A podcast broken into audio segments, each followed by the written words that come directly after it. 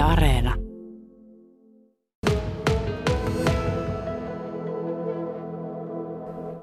Kiitos kysymästä. Nyt kuuluu oikein hyvää. Vuodet vierii, siitä on 5 vuotta kohta aikaa, kun mun Yle-hommat sattuneesta syystä päättyi. Ja tietysti aina välillä niitä edelleen kaipaa, kun 30 vuotta siellä sai hommia tehdä ja reissata ja olla siellä tavallaan niin kuin urheilun ytimessä. Mutta tämä nykytilanne on mulle omassa elämäntilanteessani ihan mainio, että mielenmurheista johtuen niin ei enää ehkä semmoiseen 247 tahtiin oikein pystykään. Että nyt saa kesällä selostella tonne 4 ruutupalveluun jalkapalloa, Veikkausliigaa, JJK-pelejä Keski-Suomessa. Ja nyt sitten taas kun tämä talvikausi on pyörähtänyt käyntiin, niin tämä on Korisliigaa ja naisten lentopallon mestaruusliigaa ja aika monta reissua tänne Etelä-Pohjanmaalle itse asiassa. Tosiaan täällä viikonlopun keikkakalenterissa Lapua ja Kauhajoki. Olet isoimmallakin areenoilla ja isommissa kaupungeissa, isoissa tapahtumissa pyörinyt. Onko se selostajan näkövinkkelistä, eroaako se mitenkään? Kuinka iso se tapahtuma tai paikkakunta tai areena on?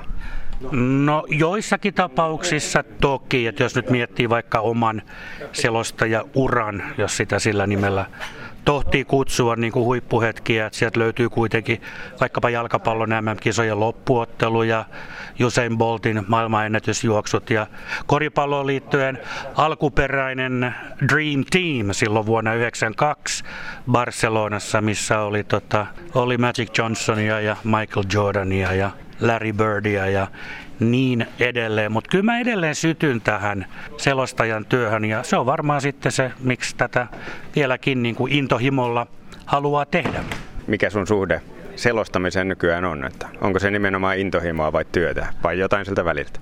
Kyllä se enemmän on tänä päivänä just sitä intohimoa, että kun tahti on sopiva, mulla on ehkä 1 selostus per viikko, jos niin kuin vuositasolla ajattelee. No se on jo aika paljon, 50. Ja sitten huomannut myös sen, että on niin kuin tosi tärkeää itselleni ja varmaan ihmisille noin yleensäkin, että on tietynlainen rytmi ja asioita, joihin pitää valmistautua. Ja se, niin kuin, se tuo siihen arkeen sellaista ryhtiä ja mukavaa sisältöä. No nyt täällä Etelä-Pohjanmaalla tuplapelit. Huomenna tosiaan Kauhajoilla ja nyt oltiin Lapualla, niin kerro vähän, miten näihin otteluihin valmistaudut? Kuinka iso ja pitkä prosessi se on? Tietysti kun vuosia on niin paljon takana ja laji on kovasti tuttu, niin se valmistautumisprosessi on ehkä vähän ytimekkäämpi kuin jossakin toisessa lajissa, mutta 3-4 tuntiin valmistaudun per selostus.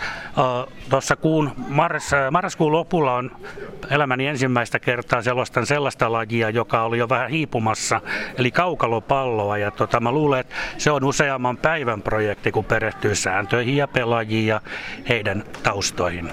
Onko jäänyt tosiaan nyt lentopalloa, jalkapalloa, koripalloa ohjelmassa, mutta onko sieltä kenties sieltä ylevuosilta jäänyt joku laji, jonka parin kaipaakin, että onko joku semmoinen, mihin haluaisit taas syventyä ja perehtyä? No kyllä mä yleisurheilun nostaisin. Meillä oli aika hieno tiimi aikanaan, kun tehtiin Antsa Mertarannan ja sitten myöhemmin Jussi Eskolan kanssa ja oli Mika Lehtimäki, Jarkko Finni asiantuntijoina ja monet arvokisat, olympialaiset, MM-kisat. Et jos vielä jonain päivänä saa yleisurheilua selostaa, niin se olisi semmoinen ei enää niin pienen pojan haave. No entä toimituksesta pyydettiin kysymään, että mites taitoluistelu siinäkin oli sun ääni hyvinkin pidetty? Mä tein sitä 20 vuotta Anu-Liisa Uotilan kanssa 40 arvokisat. Miksipä ei? Se tykkäsin siitä kyllä ja opin sen hankkeen myötä niin kun tutustuin ihan uuteen maailmaan mulle ja se oli kaikin puolin hieno kokemus, että jos mahdollisuus tulee, niin totta kai. Heititkin tuossa niitä suurimpia tapahtumia, Usain Boltia ja jalkapallo MM-kisoja. Onko siellä muita Dream Teamia? Onko niiden lisäksi vielä jotain tarinaa tai muistoa, joka tässä tuli mieleen kerrottavaksi? No ehkä ei nyt ihan tarinaa, mutta että sen voi sanoa, että 40 eri lajia nyt kun se kaukalopallo toteutuu, niin semmoinen 4,000 lähetystä, että on tässä tietysti niin kuin ehtinyt monenlaista tehdä. Ja sitten on vähän semmoisia uusiakin haasteita selostamisen ulkopuolella, että no podcast-maailma on lähtenyt mukaan jalkapallon MM-kisoihin liittyen ja sitten haaveena on kirjoittaa kirja opas esiintymistaidosta. Koen, että on siinä jonkin sortin ammattilainen ja mulla on kollega Lasse Lindqvist, kirjailija.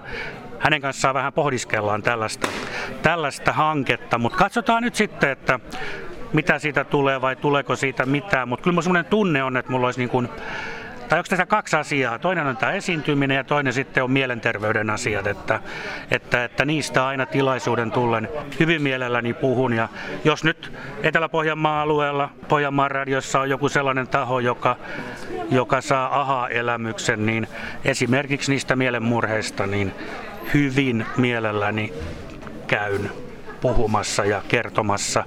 Valitettavasti niistä on itsellä vankka kokemus, mutta toisaalta mä koen, että sen myötä niin ehkä pystyn sitten hiukan sitä asiaa avaamaan ja kenties ihmisiä jopa auttamaan. No vielä loppuun. Mitäs terveisiä Ylelle? Minkälainen asia, tai mitä sulle tulee mieleen, kun sä mietit Yleä?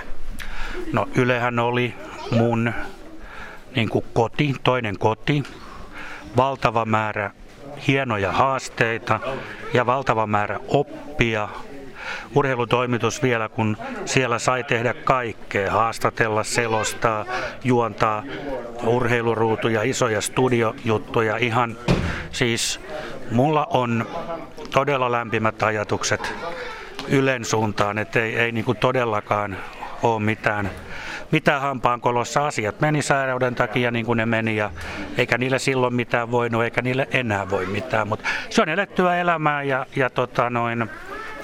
kyllä Ylellä on paikka mun sydämessä ollut aina ja on myös tästä eteenpäin. Mutta mahtavaa, että Tapio Suomisen ääntä kuullaan edelleen monessakin lajissa.